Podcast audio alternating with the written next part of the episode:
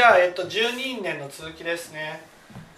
まず無名から復習しましょうか。無名って何でした？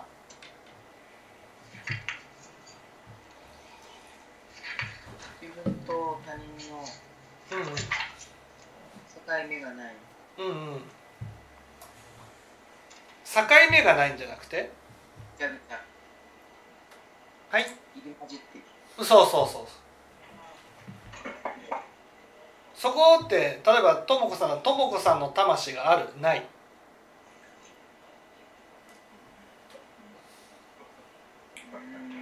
ない。ない。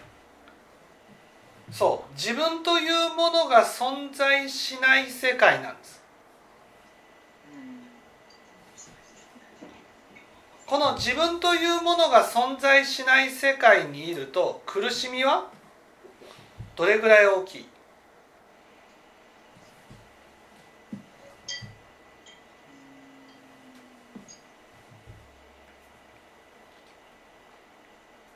いる時より苦しい。どれぐらい？どれぐらい？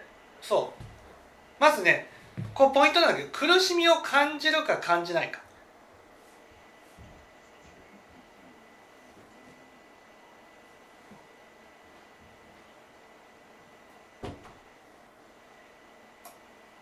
感じ。すごい感じますよね。苦しみを感じないんですあ感じえ？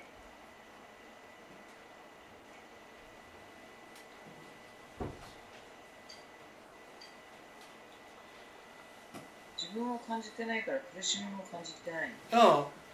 自分がないからく分かります？私たちにとって一番感じたいものは何？自分自分。苦しいって感じたら？ああ自分は苦しいんだなって分かりますね。そう。だから猛烈に自分を感じるんです。だから苦しみを感じるってことはすごく楽になるってことなんです心が。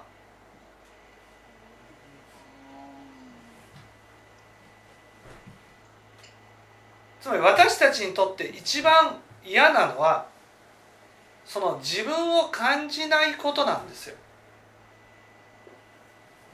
うん自分を感じないからだから私たちは自分を傷つわざわざ傷つけて自分を感じるんです。うん例えばリストカットする人っているじゃないですか。なんでリストカットするんですか？痛みを感じて。そ自分を感じているから。うそうそうそうそうそうそうということはリストカットをする人っていうのはなんでリストカットするんですか？自分を知りたい。自分を？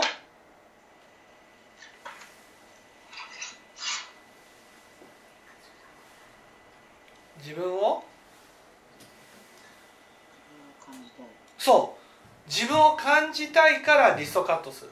でも日頃は自分を感じないそう自分を感じないんですよ。なんで？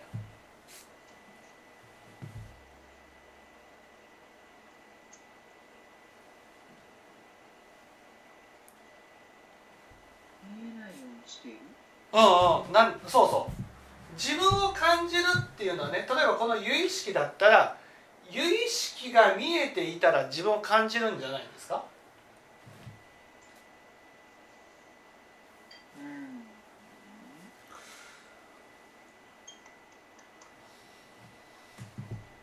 この責められている世界にいるっていうことは自分をすごく感じるってことになりません？うん。だけど責められるよね責められている世界の中にいると責められるような人間だと思っちゃうんです。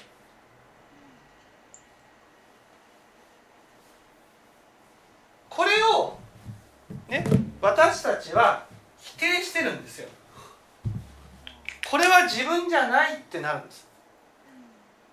だから責められてる世界にいても自分そのそれによって感じるものを否定してるから自分を感じないんです。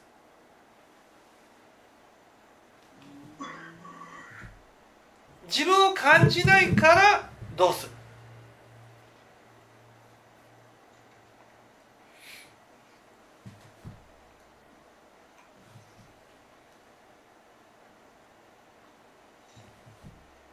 自分を感じないから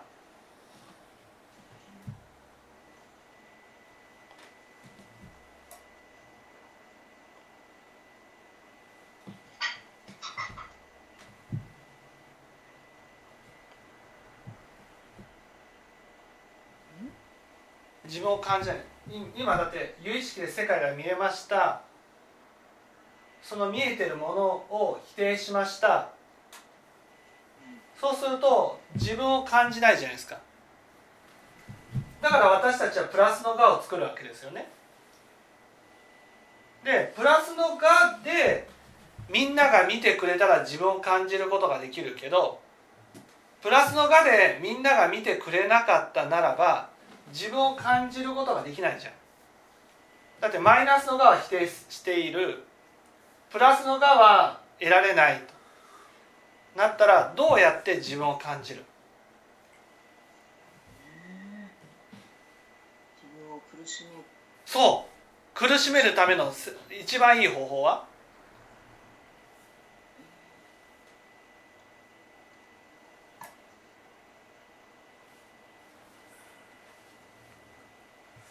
苦しむためには何をする？痛い苦しい思いをするためには傷つけるんです。傷つけたら苦しみを感じるんです。例えば人に対して乱暴な言葉を吐く。そうすると相手の心は傷つきますよね。そうすると自分は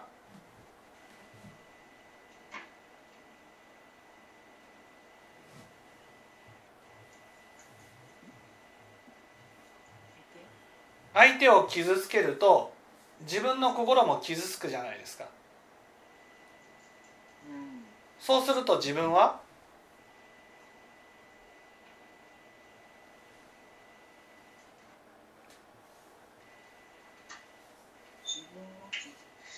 自分が傷つくと自分は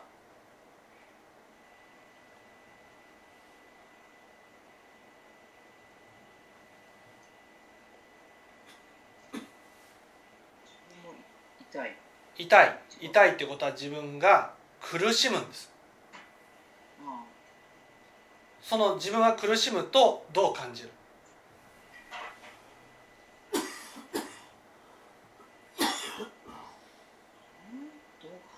自分を苦しむと自分を苦しむっていうことは自分を感じる。自分を感じたら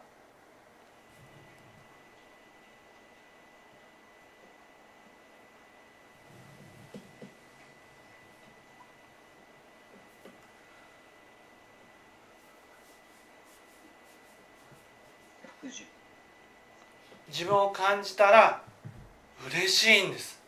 快感なんです。すごく楽になるんです。そうするとまた自分を感じない時にはどうする？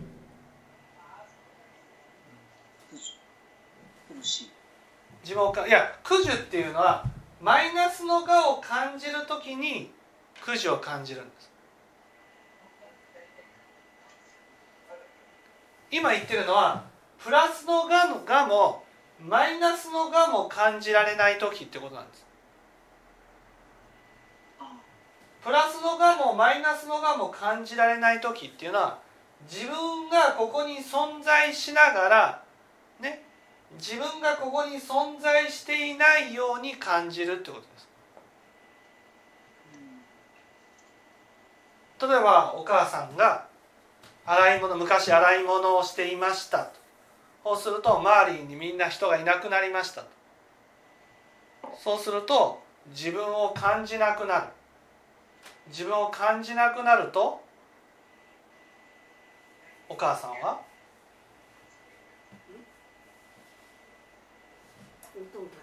音をつまり傷つけよう。傷つけよう。傷つけよう。なんで？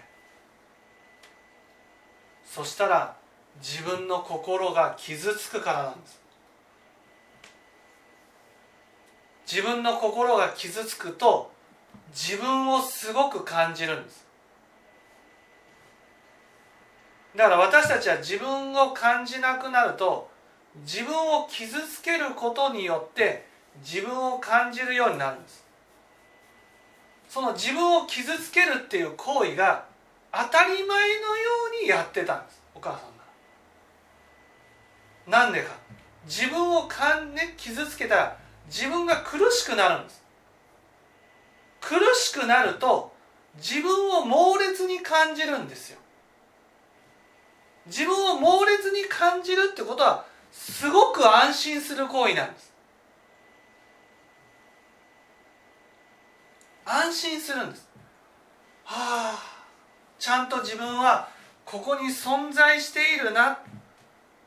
わかりますかね？自分が苦しむことと自分が感じないこととどっちが苦しいかなんです。どっちが苦しいですか？ともこさん。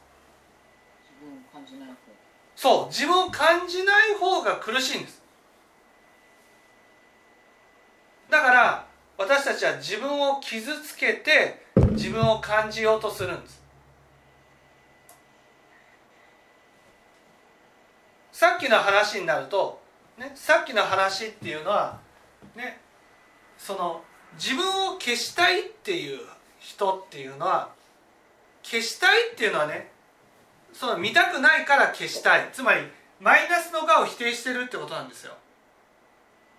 でもマイナスの我を否定しても自分を感じられるわけじゃないじゃないですか。そしたらどうします？どうしたら自分を感じる？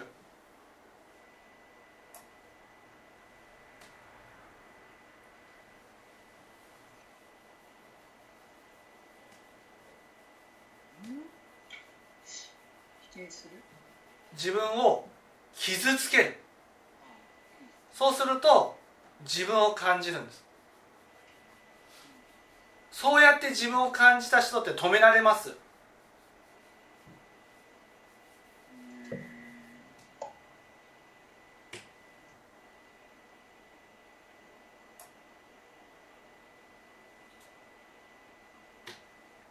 どう止められる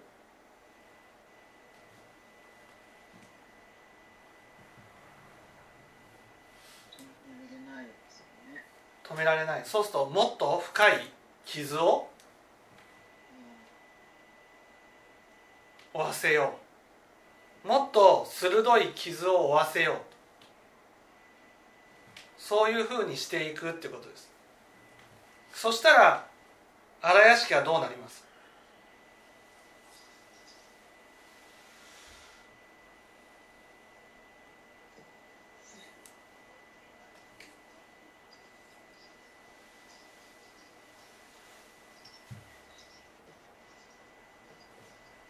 もっと傷つける傷つけると荒屋敷は？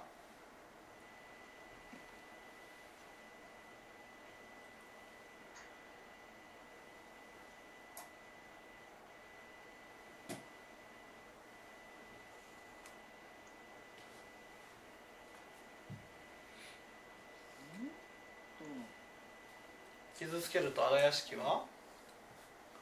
荒屋敷はね崩れていくんですそれそうここが多分ねとも子さんの中では想像がつかないんですよ。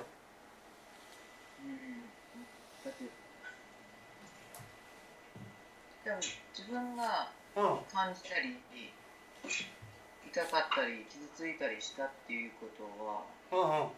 それが荒屋敷に溜まってい溜まっていく？じゃなくて傷つけるという種まきが荒屋敷の中にたまるのでもっと傷つけたくなるんです。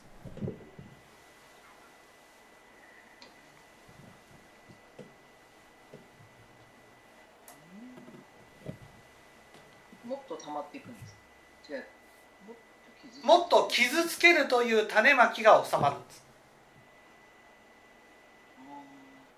傷つけるっていうことはいわゆる切るってことですから荒屋敷の例えば分かりやすければ手の部分を切りました猛烈に痛い。でも自分を感じる。すごく安心する。でも手を切ったから手は？傷つく。傷つく。なくなる。そう。他の部分も切る。もっと切る。もっと切るっていうことをやっていく。切れば切るほど荒屋敷が崩れていくでも自分を感じるんです。それで荒屋敷がなくなっていくと自分というものがなくなっていく不安が増すでしょ、うん、そしたら自分をもうもっと傷つけません。自分を感じたいから。ちなみにじゃあ逆逆のことをやってるそうなんです。もうだってね自分を傷つけるっていうのが一番簡単に自分を感じる方法なんですよ。これを味わってしまうと他の方法が選べないんです。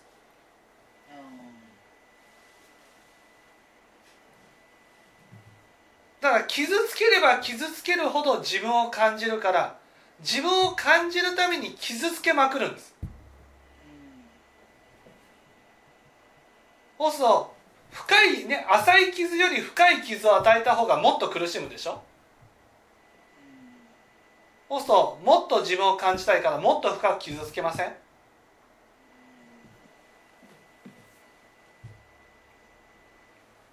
そうやって荒屋敷が崩れてなくなるまで続けるんです。えなくなったらなくなったら無明界に戻る。そうか。せっかく作り上げたのに。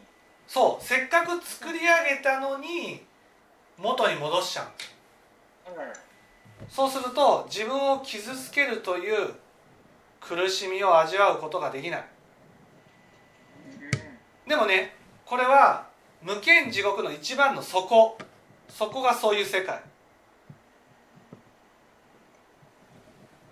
お経に説かれている無間地獄っていうのはこれよりももうちょっと楽な世界。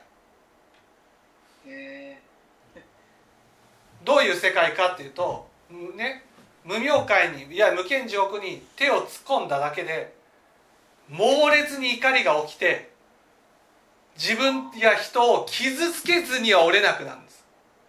人をそうでも無無明界だからもう周りにあるものをぐわーっとこう傷つけてね。そしてそこに入ると自分の、ね、魂もブワーって傷つくんです。肉を裂き骨を筋を断ち骨をね砕くぐらいな感じぐわーって、ね、なるなぜか。だって自分をか自分のない世界だから無明界って。無限上自分を感じるためにちょっとでも自分を持ってたら徹底的に否定して傷つけて楽になろうとするんです。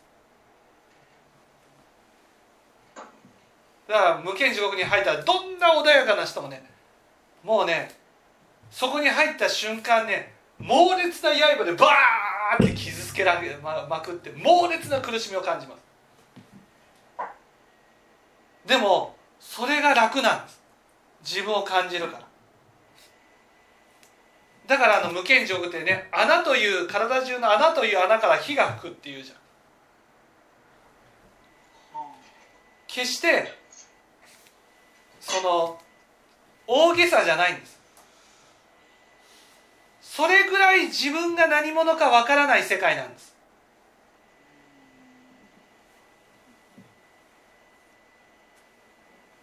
自分が何者かわからないからもう怒りを吹き上げて傷つけて傷つけて苦しんで苦しんで自分を感じようってするんです。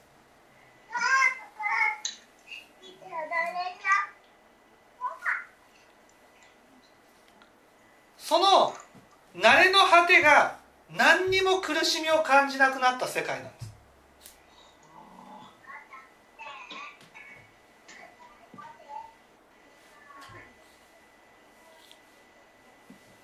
ものい不安な世界なんです。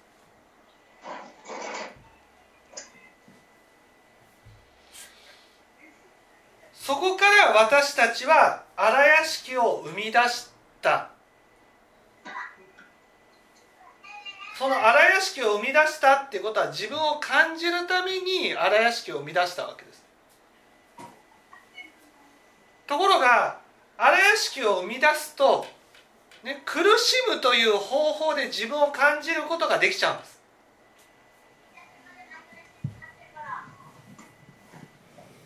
だからその味を覚えた人はもうねリストカットを一回するとやめられなくなるでしょ？リストカットする人って。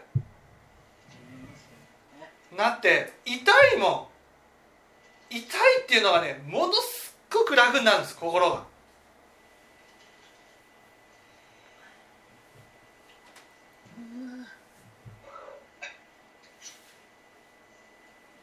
でまたね自分を感じられなくなると切るんです。切ったら痛いんです。痛いとものすごく自分を感じるんです。生きてるって感じるんです。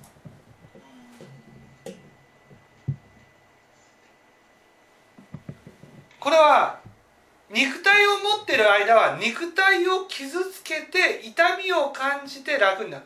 痛いっていうことはねすごく自分を感じる手段なんです。例えばお母さんがね今体が痛い痛い痛い。なんでなんで今痛くなったの？だってそれを望んでいたからなんです。リウマチになって痛い痛い痛い痛い痛い。何をするのも痛い痛い痛い痛い痛い。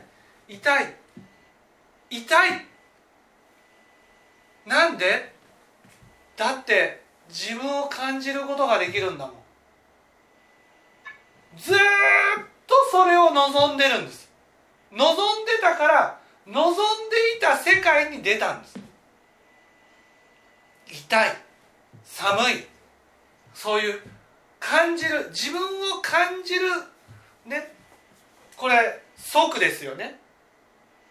六書によって即で字を感じる。痛い痛いって感じる。痛いって感じたら自分を感じる。すごく楽になるんです心が。苦しいって感じる。自分を感じる。すごく楽になるんです。そうやって自分を傷つけて傷つけて傷つけてそして痛みを感じて楽になる。わかりますかね？それぐらい私たちは自分を感じないっていうことが苦しみなんです。ものすごく苦しんでいる人は自分を感じない苦しみよりはマシだからやってるんです。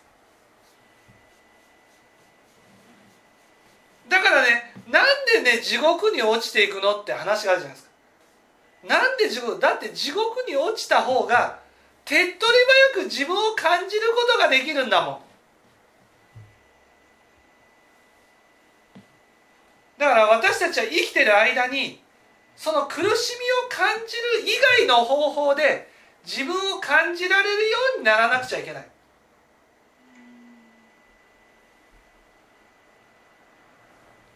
ね。それが信心欠如。信心欠如っていうのはマイナスの我が自分だと受け止められるような世界ってことなんです。ああそれも自分だと。そうマイナスの我が自分だって受け止めることが例えば自分はダメな人間じゃないかって思ってああダメな人間なんだなっていうふうに受け止めこれが浄土真宗の気の人心っていうものなんです。別に私は地獄行きだ親鸞上人がね私は地獄一条だとかっていうふうに言ったと。だからといって地獄に行くわけじゃないんです。ね、責められるような人間だって思ったからといって責められるような人間になったわけじゃないんですよ。ね、ただお母さんが見捨てられるような人間だっていうふうに受け止めたからといって実際に見捨てられるわけじゃないんです。そういう自分も自分なんだと受け止められるようになったってことなんです。そしたらねもう怖いものなしですよ。有意識でしょ？いつも見えてるから。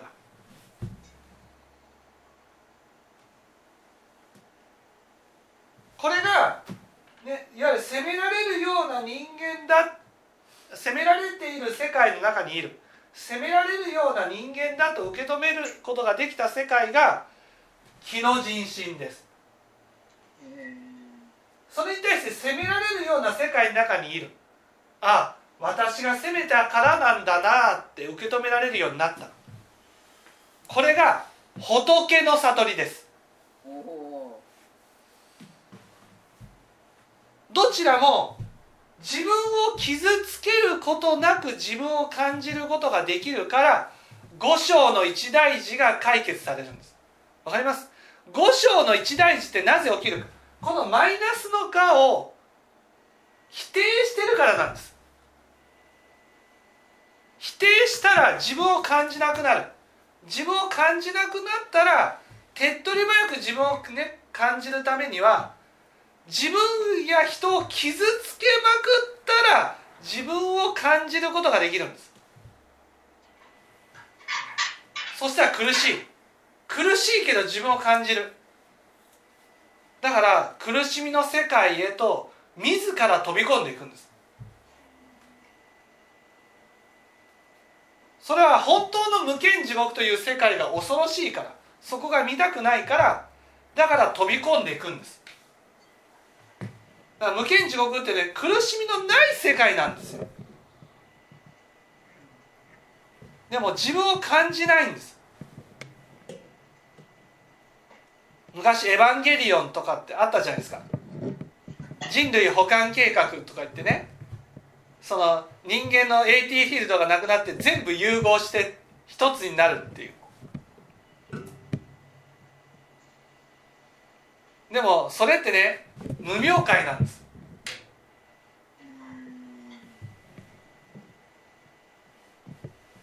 想像を絶する苦しみを味わうんです。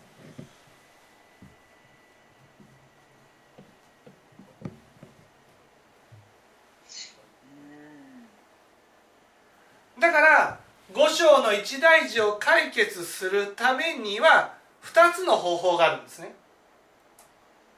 一つはこの、まね、自分を苦しめるような有意識の世界を完全になくすつまり完全な善人になる責めるという種まきも全部なくしてね自分の中でマイナスの我を感じさせるものを一切合切なくしてしまえば苦しみがなくなるんです。なぜか自分をずっと感じられるから。もう一つは悪人でもいい。その悪人の報いをね素直に受け止めることができたら心が楽になるんです。これも自分だそうこれも自分だ。例えばお母さんだったら見捨てられる見捨てられるなんてっていうふうにそれを否定してるからよくないんです私は見捨てられるような人間でございます。こういうふうになったら楽になるんです。お父さんだったら何バカにしようってではなくてバカにされる自分でございます。こういうふうになったらすごく楽になるんです。どんなに人をバカにしていてもバカにされる自分っていうふうに受け止めることができたら楽になる。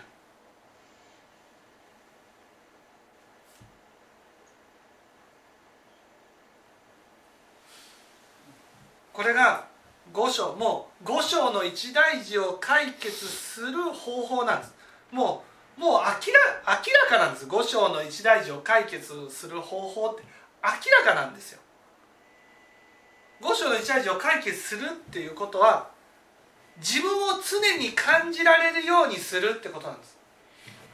で多くの人は自分っていうのはマイナスの我が自分だと思ってるからマイナスの我が自分だと受け止められるようになることが目的なんです。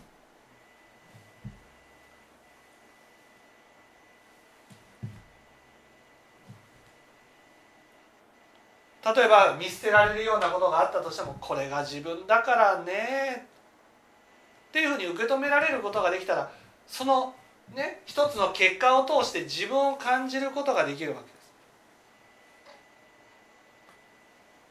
す。ね、ところが私たちはそのマイナスの我を否定してるからマイナスの我を見せられた時にねプラスの我我でありたいと思うわけです。なぜかって言ったら人生を通じてプラスの我であるものをかき集めてるから。これがここで言うと「主」とか「う」っていうことなんです。この「主」っていうのは執着してこう自分のものにする。何を自分のものにするかっていうとプラスの我が自分だと証明できるものを集めていくんです。ね、私は価値のある人間だ。こういうものがあるから価値のある人間だっていうことをかき集めて自分のものにする。これが「う」なわけです。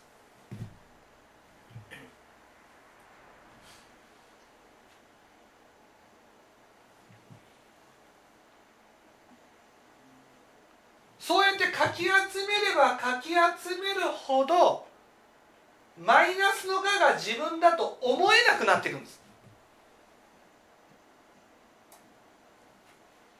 だからマイナスの我が見えた時に自分が何者か分からなくなる。分からなくなるからどうする？どうする？傷つける。そう傷つけるんです。そうそう自分を猛烈に感じる。もうね麻薬ですよ。一旦心が覚えちゃったらもう自分を感じなくなったらどうする？傷つける。そう。それをやっちゃうんですでも傷つけると荒屋敷が崩壊していくんです。そう。だからねどんなことがあっても傷つけちゃいけないんですよ。傷つけるっていう行為はね崩壊を招くから荒屋敷の。もちろんね崩壊する前に生まれてくれここれたらいいんですけど人間に。でも生まれてこれなかった場合は荒屋敷が、ね、崩壊してそしてまた無間地獄に戻ってしまうんです。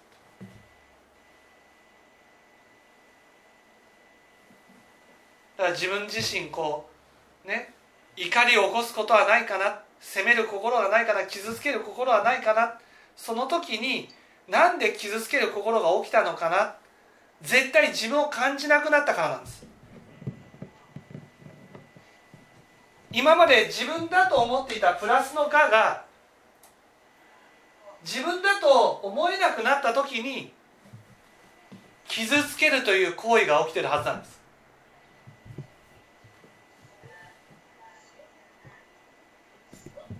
でもそれを魂が覚えてるってことが恐ろしいわけ。これが。だって死ぬってことは、ね、このプラスの「が」だと思っているものが崩れるってことですから。そうするとマイナスの「が」が見えるわけです。このマイナスの「が」っていうのが4人目の妻のことなんですよ。4人目の妻って知ってます？醜い仕込めみたいなものが「私はついてきます」これがマイナスの「が」なんです。ところが私たちはこのマイナスの「が」を否定してこんなの私じゃないってなるから、ね、自分を感じることと否定することをセットでマイナスの「が」をこう徹底的に傷つけるわけ。そしたら自分を感じるでしょ。苦しいから。もう止められない。もうもうぶった切り続けるんです。で最後は荒屋敷が崩壊するんです。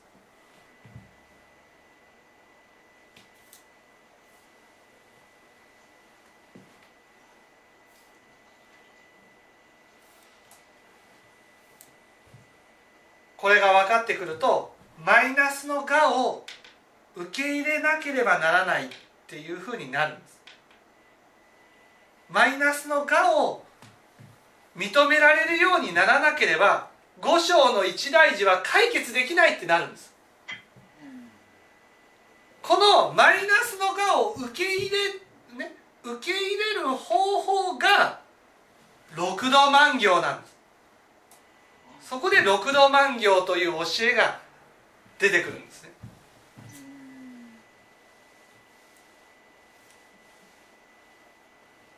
あ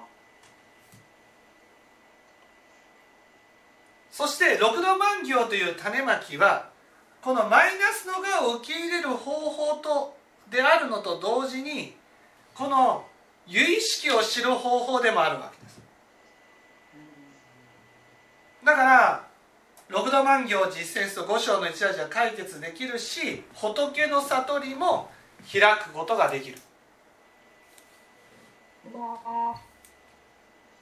おお断然なんか六度万行が知りたいっていう。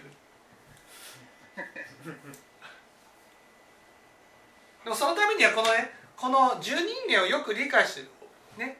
いわゆる私たちは苦しみたくないわけじゃなくてむしろ苦しみたいと思って生きてるってことを知ってほしいんです。その苦しんででも自分を知りたいっていうこと自分を感じたい。感じたい自分を知りたいんじゃなくて自分を感じたい。自分はここに存在してるってことを感じるためなら自分をどれだけでも苦しめることができちゃう。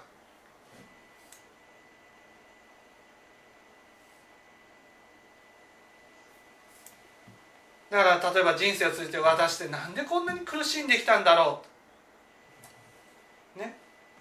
なんで苦しんできたんだろうっていう人ほどマイナスの側を思いっきり否定してきたってことなんです。だから自分を感じるためにあえて苦しむ種まきをやるし苦しむと自分を感じるからもうねバカの一つ覚えのようにね自分を傷つけ続けることになったわけ。